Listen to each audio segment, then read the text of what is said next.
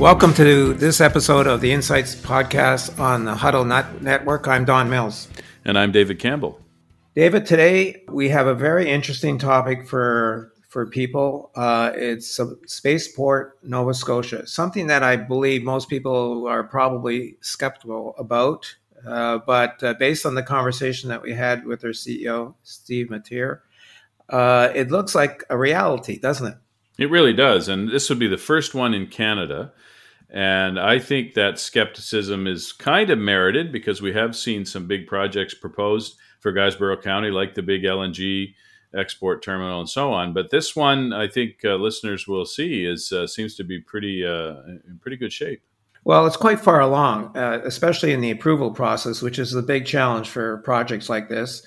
You know, there's been uh, you know uh, regulatory approval at most levels already. The environmental studies have been completed. Uh, they're, uh, I think they're they're getting close to the construction phase of the project, which, uh, according to the CEO, uh, will cost 150 million dollars. And I can I can tell you, in that part of Nova Scotia, which is really uh, economically challenged, that is going to be an enormous investment uh, for that county. That's right. And he talked about the potential to build a cluster out what he called outside the fence. And that's, you know, companies doing maintenance and, and repair work and actually building components and doing all kinds of services to support the spaceport, but also tourism. Uh, and it is true if you think about Cape Canaveral in, uh, in Florida, people line up, you know, hundreds and hundreds of people, thousands in some cases, just to watch these launches. They're very, very impressive, these big rockets as they go up into the air. So, I think there's an onus on the economic development folks in Nova Scotia, uh, in Guysborough County, but also NSBI to be working on those associated economic opportunities that could be built around the spaceport. And you know that's a big challenge that we have across the region. Uh, you know, we don't see the opportunity that some of these larger initiatives bring. Uh, I've always talked about Michelin as a good example of that. Here's you know a major, major manufacturing uh, facility in three locations in Nova Scotia. There's been little effort to try to attract suppliers to that company, to the province. It's a really big missed opportunity. A, further challenge, however, for Guysborough is that it's the oldest it's the oldest population in Nova Scotia by a, a long margin. It's got a very small workforce. Uh, it's geographically at the end of the road. Uh, so, uh, you know, the labor um, requirements for this project and any others that come with it, I think will be uh, extra challenging for Spaceport. Yeah, I think that's right. They need a very strong workforce development plan, but I'm pretty confident if you look at the Nova Scotia community campus in the area and, and the University of St. FX, you know, working with them to try and turn out talent for this opportunity. And at the end of the day, these are going to be, for the most part, good paying jobs. And so, uh, yeah, there's just going to have to be the development of a solid workforce development plan, may require attraction of immigrants. Uh, but he was talking about folks graduating across the country with aerospace expertise that could be attracted to some of the jobs, the operator jobs, and so on. So that is, you are right to raise that because whenever you're talking about rural projects like this that are you know several hours from an urban center, uh, that can be a challenge. And you know, uh, I know this area quite well. Uh, my mother was born in uh, and raised in Whitehead, Nova Scotia, which is just down the road from Canso. It's it's spectacularly beautiful, and as a place to live and work with a good job, it's uh, you know it's it's pretty attractive, I must say. So, uh, you know, I don't think uh, if you're looking for a quality of life, that is not a bad place to be uh, for sure. But they've suffered for decades of out migration of their young people.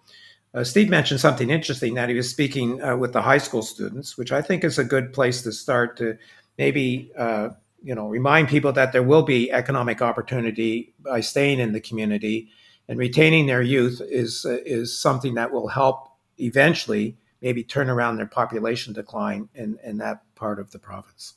He said they looked all across North America, and the Canso area was the best site for this when you consider all of the factors. So that is you know economic development based on a very specific geographic attribute or set of attributes. So that's a testament to Canso. Uh, and he also got early support from the Fishermen's uh, Association and other local partners.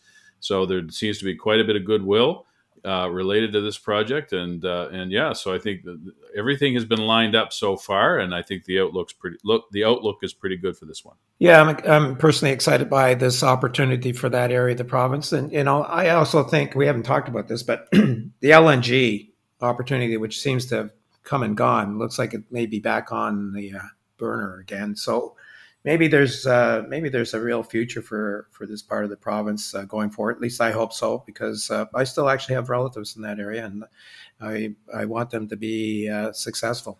So Guysborough County has had one of the weakest performing economies across the country. Uh, in the past 20 years, uh, Antigonish has done a little better, but Guysborough has really, really suffered. and there's a number of potential mining projects. There's an LNG project that was on again, off again. Uh, and now we have the spaceport. So hopefully, you know, this and some of the other projects on the docket could go ahead because that part of Nova Scotia has suffered uh, quite a bit in recent years. Yeah, we asked him the hard question. You know, given all the promises that have been made in that area over the years, you know, how real is this project? He basically said it's not if, but when. So I take that to mean that you know there's a very high likelihood that this will actually go ahead, and uh, we're going to know pretty soon because the timetable is that they're going to have their first major launch. I, I think uh, towards the end of 2023. I think he said, or maybe early 2024. It's not that far away, so we'll know very shortly if this is a go or not. So, uh, with that introduction, uh, here's our very interesting conversation with Steve Matier, the CEO of Maritime Launch Services. We are pleased to be joined on this episode of the Insights Podcast by Stephen Matier, uh, the founder and CEO of Maritime Launch Services and the company behind Spaceport Nova Scotia project uh, near Canso, Nova Scotia. Stephen, welcome to the podcast. Thank you very much. Glad to be here. So, Stephen, before we find out more about the Spaceport project, we would like to begin by finding out more about your own background. Can you tell us a little bit about your path to your current role as CEO of Maritime Launch Services? Yeah, so um, I've been 32 years in the industry, aerospace industry. You began my career at the NASA White Sands Test Facility working on the Space Shuttle program back in 1989 as an engineering manager, leading teams in the development and test uh, space shuttle hardware, uh, repair space, shuttle hardware, uh, was the recipient of a NASA Silver Snoopy Award as an astronaut award, as well as a, man, a Spaceflight Awareness Award. Very thrilled with that career opportunity for about 16 years. And I branched out from there working on FAA licensing for spaceports, began with Spaceport America in New Mexico, where I, where I uh, grew up and is from there working on a number of spaceport activities that the opportunity to become a CEO for Maritime Launch came up in 2016. I was hired to do a study to look at a number of locations around North America where an appropriate location for a spaceport could work. Looking at you know what the site is, what the range of trajectories are, those kinds of things, and it was that effort really that got us kicked off with the the start of Spaceport Nova Scotia many people, uh, including me, I have to confess, probably thought the idea of a spaceport in Nova Scotia when first announced was far fetched, uh, especially in a community that's largely a fishing community. Can you tell our listeners why a spaceport in Nova Scotia makes sense and why Canso was selected as the site of the first spaceport in Canada? The industry's changed. We've gone uh, significantly away from geosynchronous orbits, 20, 30,000 kilometers away from the Earth, circling, circling, circling around the equator, and are now really looking at sun synchronous and, and other inclinations that serve constellations. Uh, of satellites in low Earth orbit. So we're, you know, a thousand kilometers out with multiple satellites uh, that are doing near Earth imaging, global broadband, and those kinds of things. So it's really that change in that industry since the last uh, shuttle uh, in 2011 that has really opened the door for looking at alternative launch locations. Typically, they've always been equatorial. So when I was uh, tasked uh, um, in 2016 to start looking for locations, I was looking all over North America. I was on a beach in Chiapas, Mexico. I was looking at locations in uh, uh, other parts of Canada, in the U.S., Hawaii, California, etc., and ended up uh, centering on this location here. The, the reason it's in Nova Scotia, and more specifically is in Canso, is there's a large tract of land. It's very much further uh, away from any populated communities. Uh, it's adjacent to the ocean, uh, with ocean in the direction that people want to put their satellites in. The, the people of Canso describe their, their, their location as not the end of the earth, but you can see it from there. And that's really the answer I give people when they say why Canso is because that's that's what you need you know, first stage is a drop in the ocean, thousand kilometers down south, uh, that sort of thing. So we serve a polar orbit to a 45 degree inclination, and there's a lot of interest from our satellite community. That's a bit funny. I actually have relatives in that uh, area, and uh, we often refer to it as the end of the earth, but a good a good view of it uh, as well. That's very funny. Uh, you're the founder of Maritime Launch Services, and um, uh, I want to find out how long you've been working on this project and how have you financed this project to date?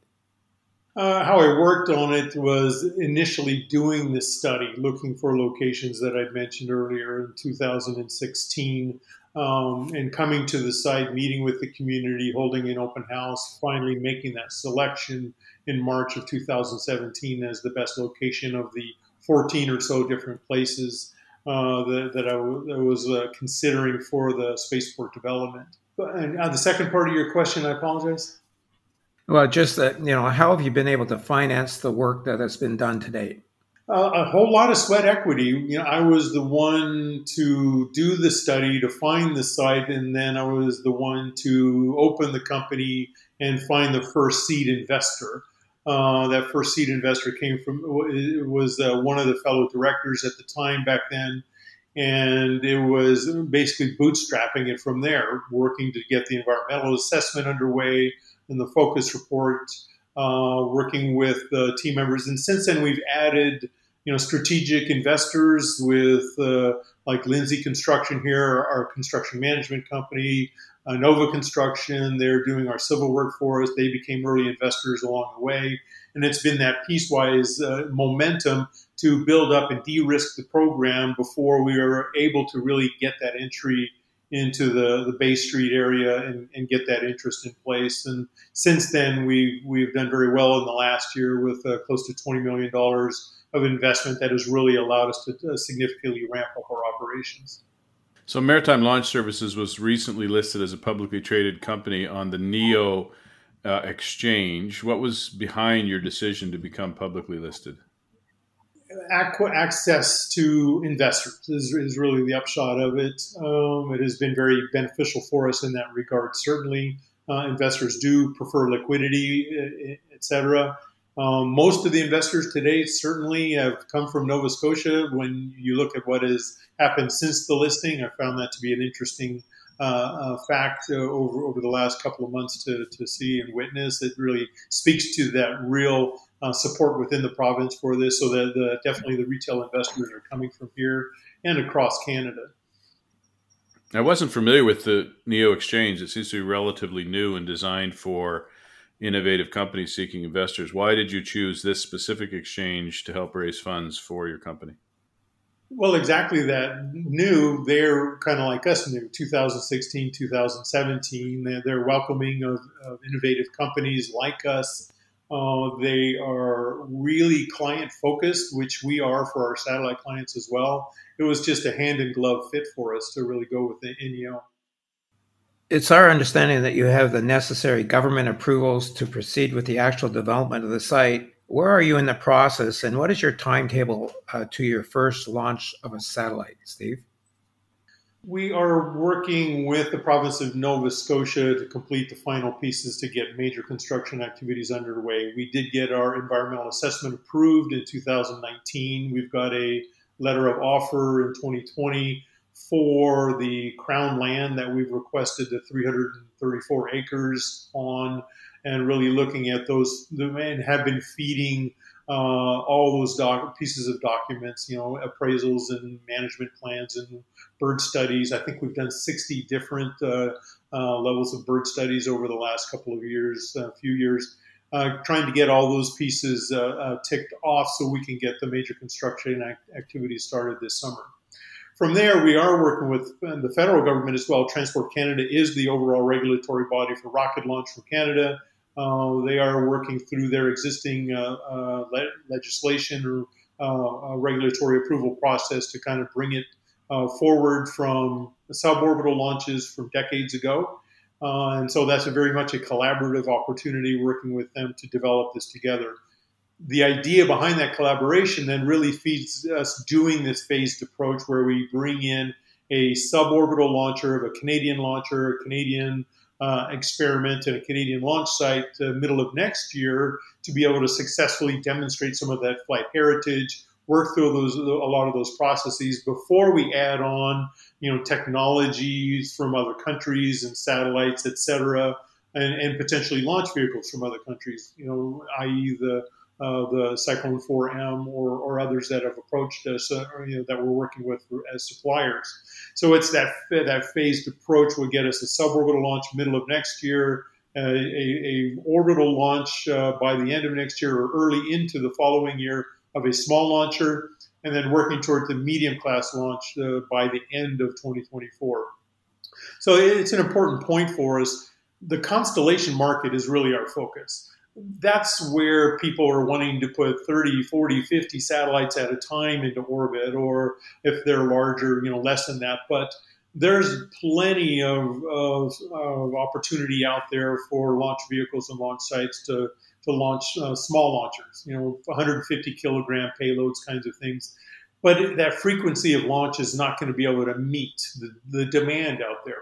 I would point to the FCC. Uh, uh, last November, they closed a filing deadline, and I think there were eight companies that submitted 37,000 additional satellites that they want to put into orbit.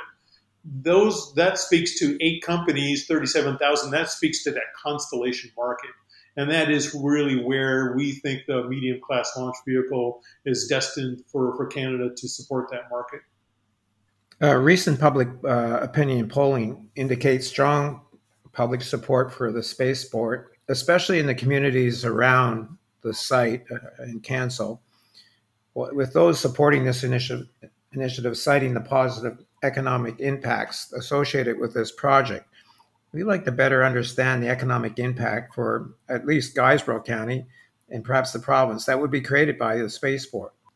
How much capital will be spent, for, for an example, in the construction phase? The construction phase alone, just for the facility itself, is in excess of $150 million. Uh, that's to build the facility and the specialty support equipment that will reside in Canso and, and, support this initiative, and then some additional funding for the launch vehicle development component.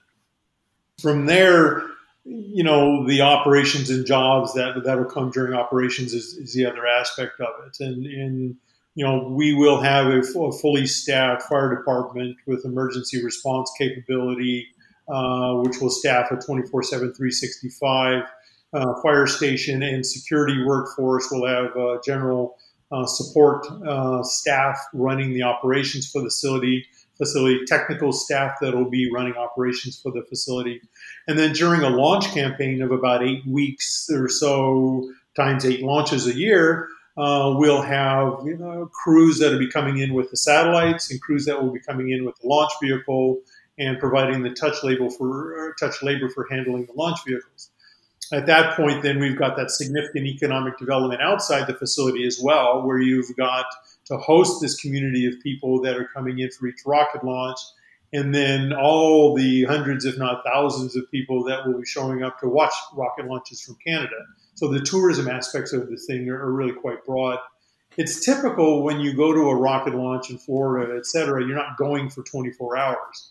Um, you're going to go for a week or two and make a stay of it. So people that come to the province will, you know, fly into Halifax, uh, go up to Canso, and then start looking for opportunities of things that they want to do. And that's where the entirety of Atlantic Canada is really going to see the opportunities that will grow out of that. Uh, not just in Canso, not just in Guysborough, Cape Breton, uh, the whale watching. I've, I've been, in my four years here, I've become quite the uh, uh, uh, advocate for Nova Scotia and, and, and, the beauty and things that it has to offer for, for tourists coming here. I think I've seen more than most people, I think, uh, uh, over my years that, that have lived here their whole lives. So the economic development opportunities are significant. Now, then, you've got a, a, a, anchor tenancy. Outside any anchor tenancy, whether it's shipbuilding like, like here in Halifax, then you're going to have that opportunity where satellite companies are building up around you. Machining, parts supplies, materials that are needed to operate the spaceport. Uh, people that are building their satellites want to build them close to where they're launched from. They want to test them here.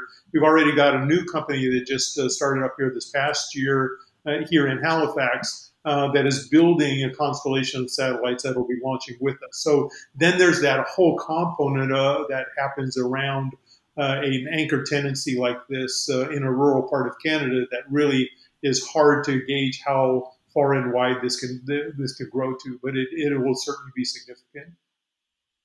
So, can you tell us who the customers are? So, you, you, you say there's going to be roughly eight flights per year, but who, who are the customers? At, at this point, we will be making formal announcements and agreements with them. They're under non disclosure agreements. What I can tell you is that there's uh, quite a number of them that are constellation developers. There's also quite a number of them that are aggregators that pull together uh, uh CubeSats, for example, into, into deployers uh, that want to buy entire missions or buy ride shares from us as well. We do have NanoRacks identified as our first launch partner that was announced last year. Uh, they've got a technology demonstration that they want to do, and they're going to support us with the mission integration uh, for the rest of our, our first launch payload. I'm very excited about that opportunity. So it's probably unfair to ask you if Elon Musk will be uh, involved with your spaceport. Um, it would be unfair, yeah.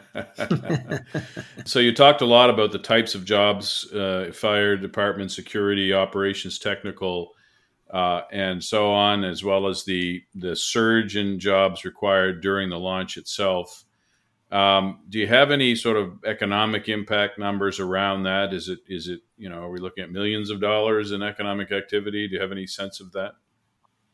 I can only provide sort of gauges to it, you know, and and let me let me put it this way: I'm from Albuquerque area, and, and every episode of Breaking Bad generated well over a million dollars in tourism opportunity just from each episode being filmed there over multiple years. So if you look at that from a launch perspective and the opportunity, the outflow from that in, in a comparative to a rocket launch, uh, which is going to have a lot more of a tourism draw to it, not just the economic impact of, of the event happening itself, it is going to be really quite significant.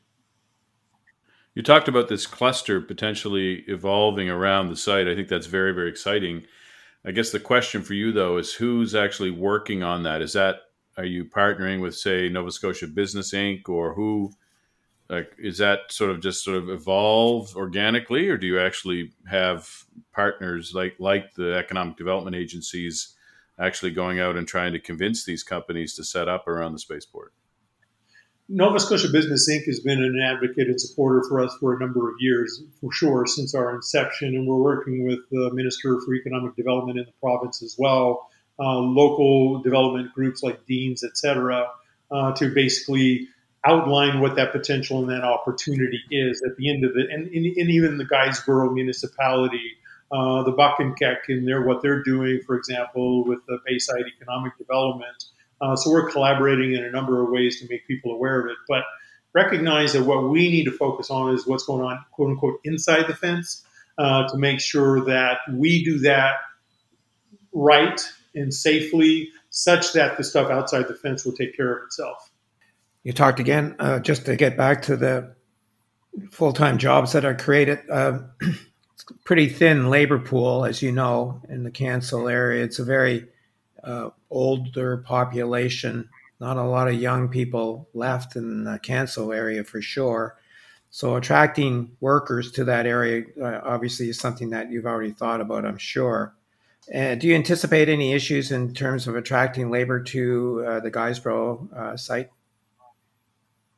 It'll be a piece of development for us going forward for sure, and it's something we're very much working with Nova Scotia Community College, uh, uh, St. Francis Xavier University, Dalhousie, et cetera, on what the opportunity is, internships, uh, et cetera, to help grow a workforce. There is a fire academy, of course, that we can uh, train and, and, and, work people through as well. The I have been up in the community of Canso, actually scheduled to go up there next week as well, uh, doing some uh, in the school, working with the classes, helping them uh, learn about what we're doing. They're very excited about what, and, and have a lot of great questions about what we're doing going forward. And I think there's a lot of folks that are really looking at that opportunity. We've also had a whole lot of people that, that have reached out that want to come home, basically, people that uh, have lived or grown up in Halifax or in Nova Scotia or even in Canso, frankly, uh, that want to come home. One guy uh, was, was in Vancouver working in the satellite industry for an unnamed company uh, that is desperate to come back home and be a part of something like this. So there, this has a natural attraction to it because it is truly heady stuff. I just want to uh, turn a, a, little bit to your uh, mention about the opportunity associated with the tourism aspect of the launches. They're going to be you're limiting the number of launches to only eight a year. I'm interested why that why that that given the, the likely demand why only eight a year. But but in terms of the economic impact of uh, tourism, one of the challenges, as you know, in that area, there's very little tourism accommodation very little. And so um, I'm just trying to, I'm, I'm, looking at the math, Steve. You know, uh, a limited number of uh, flights mean a limited number of opportunities for um, tourists to see a, a, a launch. And, and then you have the challenge of where do you put them when they come? Well, we have been reached out to by a number of hoteliers that are really very interested in doing stuff up there. They're waiting for that as uh, our investors and everything else for that that trip of the wire, you know, start of construction activities. And I think it'll take on a life of its own. It's already begun in Canso. They're seeing all the geotech work and the trucks coming through uh, with the geotech program underway and everything else. They're sensing that the timing is there. Uh, there has certainly been a lot of interest in, in that kind of community to expand on that capability. And then the reason we went with eight launches per year is is we wanted to be realistic. Uh, the idea is you ramp up to eight launches per year with a medium class launch vehicle. If there's eight launches and it's an eight week campaign, that's pretty close to a, you know 50 to 60 weeks of, of activity. Speaking to that, we can ramp up that tempo to about 12 of a medium class launcher. We can add to it with small launchers as well and, and increase, increase that, that frequency but we don't want to be overstating what we're going to be doing. There are a number of folks out there talking about doing hundreds of flights per year, whether it's well, I won't name the companies that are talking about these kinds of uh, launch frequencies and tempos that we find hard to believe. Let's put it this way. I'm in the Richard Feynman physics-based world that, that, that there's, there's, there's real things that have to happen for rocket launches, logistics and materials and personnel and everything else. And being realistic about that ramp up to a launch tempo uh, for me was very important to, to bring to the equation and make sure that we are, are, are communicating that this is uh, a solid foundation that then we can grow and expand on. Once the community has seen that and realized what that kind of impact is, uh, whether they want to embrace more. But that's at that point, go back to the community first.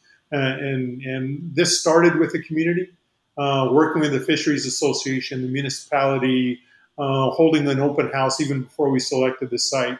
It was their embrace that really made this happen. And so we owe it to them to, to stick to that. And our financial model works fine with the eight launches per year. Uh, and, and then let's get to that success first. Then we can see whether there's an interest and appetite for more.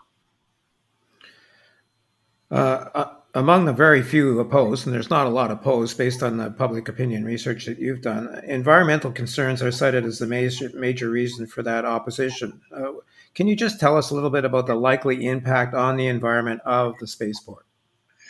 The rocket launch industry is pretty mature. It's been around since the late 50s. And if you look at Cape Canaveral, it's nested into the Merritt Island National Wildlife Refuge. Uh, you look at the places that have people have been building and operating uh, launch sites for many, many decades. Uh, there is a peaceful coexistence between the environment and the rocket launches.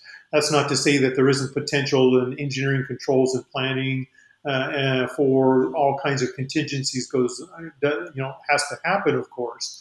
Uh, but recognize that it is a mature industry. It has been around for a long time. That was the idea behind the Cyclone 4M, is to bring some heritage technology that has proven uh, hardware in its past over many, many decades uh, instead of a brand new launcher uh, with, with, with no real history to it. So the idea is to uh, find that techn- technically mature uh, launch vehicle and then consider the environment in every aspect from a, a you know engineering controls and safety uh, protocols. And it's straight out of my shuttle background. I, I, did that for, for 16 years for NASA, working with ha- hazardous fluids on the space shuttle program using the same hypergolic propellants, for example. And how you use and control and, and operate those are, are very important to, uh, to do safely. And I think it can be very well done safely. Steve, the province has committed to reduce its carbon emissions. I suspect this facility, even though there's only eight launches, is a fairly significant carbon emitter, at least in the you know in the short term. Have you done any modeling around that? Is that causing any concerns at the province in terms of uh, carbon emissions as a result of all that fuel burn? Well, we are certainly looking at even the construction of the facility being environmentally considerate, right? We're adjacent to a wind farm. We're looking at battery storage. We're looking at solar uh, those kinds of opportunities to really make our carbon footprint at the outset, uh, not like some of their launch facilities. Uh, at the end of the day, the LOX kerosene first stages uh, got carbon dioxide, carbon monoxide as, as uh, uh, you know exhaust, and those are looked at somewhat differently than aircraft because we've got oxygen that's promoting combustion. The kerosene is a, is a high grade uh, a factor of 10 less sulfur, which is the main pollutant in, in, uh, in the hydro- hydrocarbon fuels. Uh, so overall, they're, they're relatively considered green propellants, and they're certainly going to be significantly less of an impact than, than say, Stanfield Airport on a day in, day out basis. So, is there any concerns related to safety on the site? I mean, you've you've you've got you know explosions, you've got potential for debris. What is the record sort of globally around these types of spaceports? Are there any real safety concerns? Safety is always a concern and always planned for. The very first thing I did, even looking at the site, was to do a safety analysis to look at the, the where the launch pad is going to be, look at the maximum propellants uh, that potentially could be in a larger launch vehicle like this, look at what an explosion would look like at the ground or, or leaving the ground uh, and what that fragment distance or blast overpressure is associated with that. And it was only because we really passed that hurdle uh, and the distance from any nearby community uh, that we even went forward with the idea.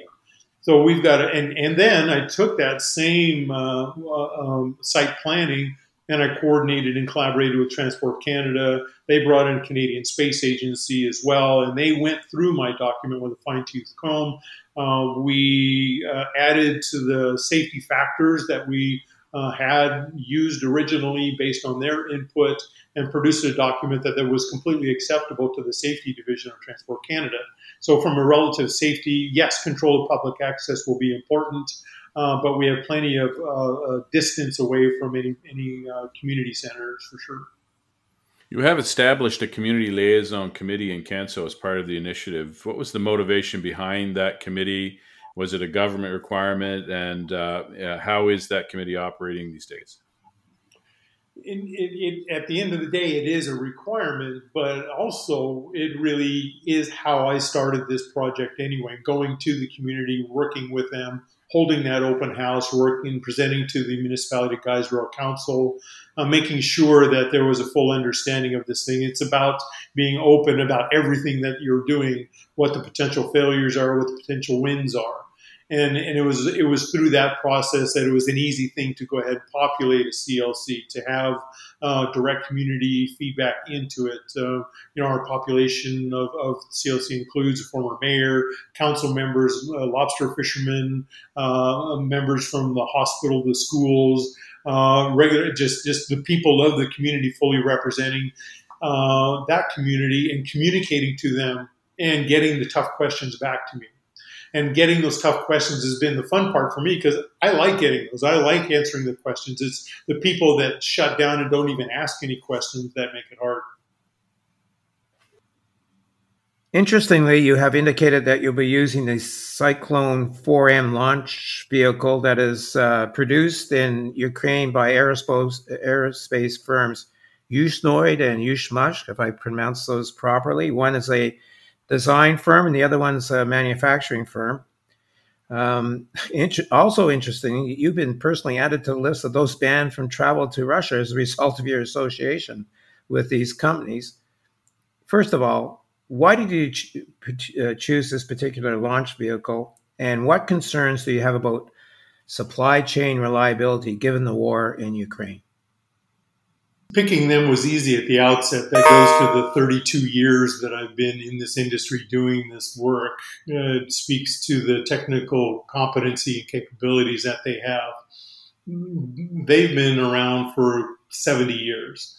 Uh, the Cyclone 4 family of rockets, the Cyclone 2, the Cyclone 3, uh, have flown 228 times, 224 of them successfully.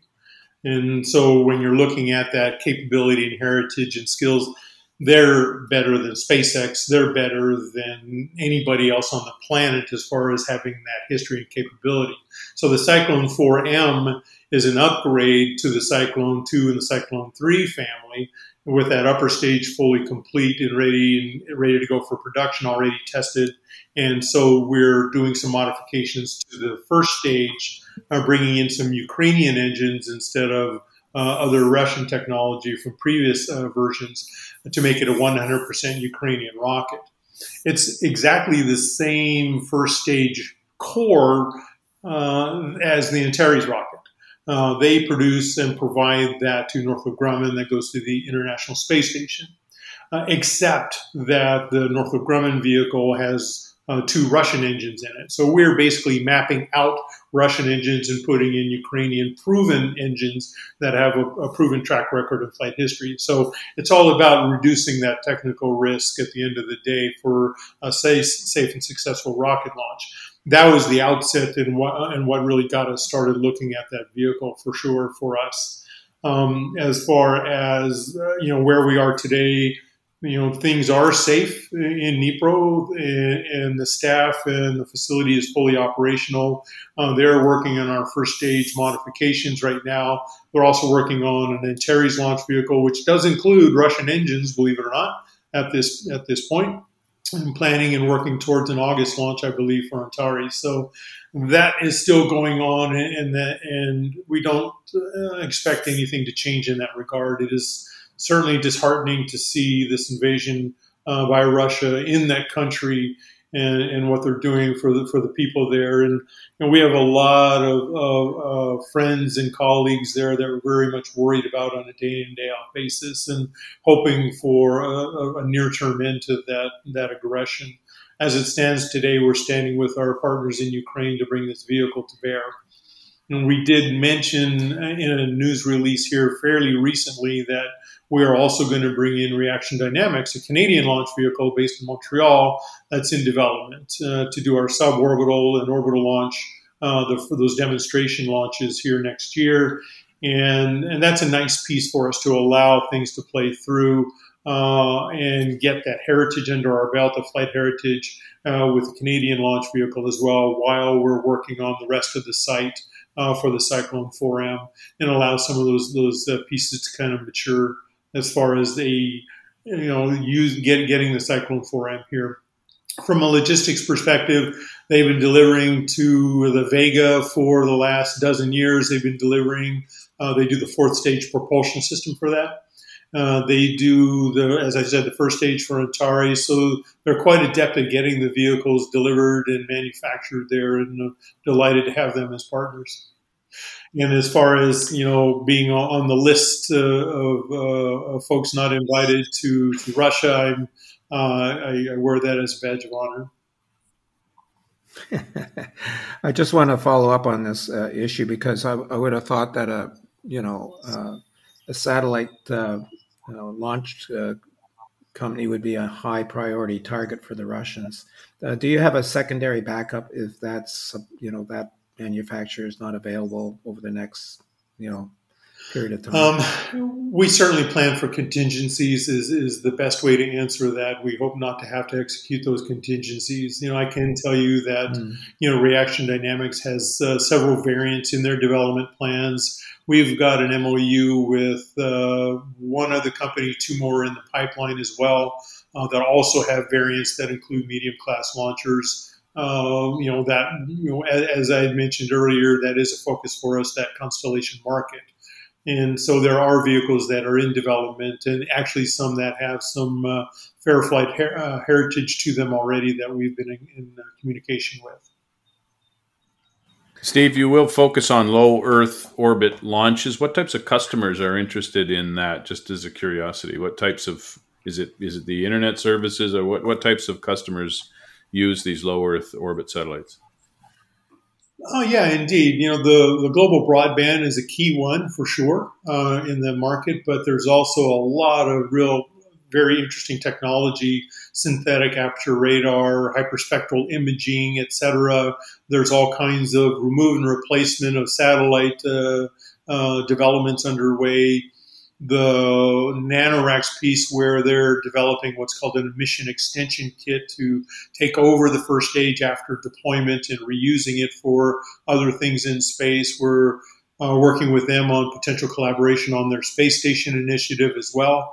Um, there, there's a, there's a lot in that low Earth orbit market. The the science is really amazing uh, that, that people have come up with, and miniaturization of technology over the last 10 years is only going to go you look at some of the new constellations, even since that FCC uh, filing here, uh, Porsche released something here just a few weeks ago about a three million, no, three three billion euro investment in a satellite constellation for remote control of vehicles. It's a whole another opportunity, the whole Internet of Things and that data stream that's going to be required up and down and across and around the globe is what it's all about. And then the whole piece that comes with maintaining and cleaning up orbits, uh, decommissioning satellites, uh, and tracking satellites is also another very significant piece. There's there's companies in Canada that specialize in tracking stuff in space. Uh, which is very much a key thing for industry too. You talk about offering ride share options. I find that very interesting. Can you explain to our listeners what you mean by a ride share option and, and the payroll payload limits associated with that? Well, it, will vary from flight to flight, but with the medium class launcher, the Cyclone 4M, we can carry five tons to low Earth orbit. Uh, we can also carry 3,350 kilograms to a sun synchronous orbit, higher orbit, different inclination, more energy to get there, right? So there's variations in your payload capacity. We've got a four meter diameter fairing on this. So if I have a satellite client that says, you know, I've got three or four satellites at total three tons uh, and I've got 250 kilograms left, I can ride share those. I can coordinate with them and coordinate with the uh, the mission integration companies that are out there, uh, such as NanoRacks, that do mission integration to basically uh, look at uh, uh, rideshare packaging um, that you know the, the, there's a number of letters of intent we have with companies that do that for a business as well. That's a lot of work to take a lot of CubeSats and pack them together, and that's not something we want to take on. So we are working with those satellite uh, integrators basically uh, to sell uh, certain portions of missions and indeed entire missions if if the the draw is there. Steve, I'm sure that you've uh, encountered a fair amount of skepticism around, along this road to build this spaceport, and you know, especially for this uh, part of Nova Scotia, which is you know uh, really suffering economically. There's been big projects in the past that have not uh, materialized. I'm going to ask you a tough question here, maybe, or maybe it's not a tough question. You know, what is the probability that this will actually happen? Um, I've had people in government, uh, people in the investment community across the board use the statement this is not an if project, it's a when project. Uh, it's time.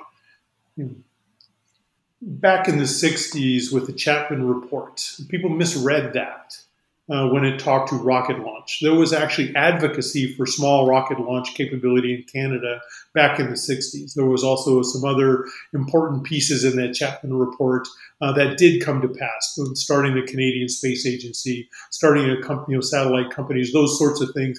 But they missed that advocacy for a small launcher uh, and only read that part about let the U.S. do the large launchers because they were looking at equatorial launches, of course, and we're fairly far north.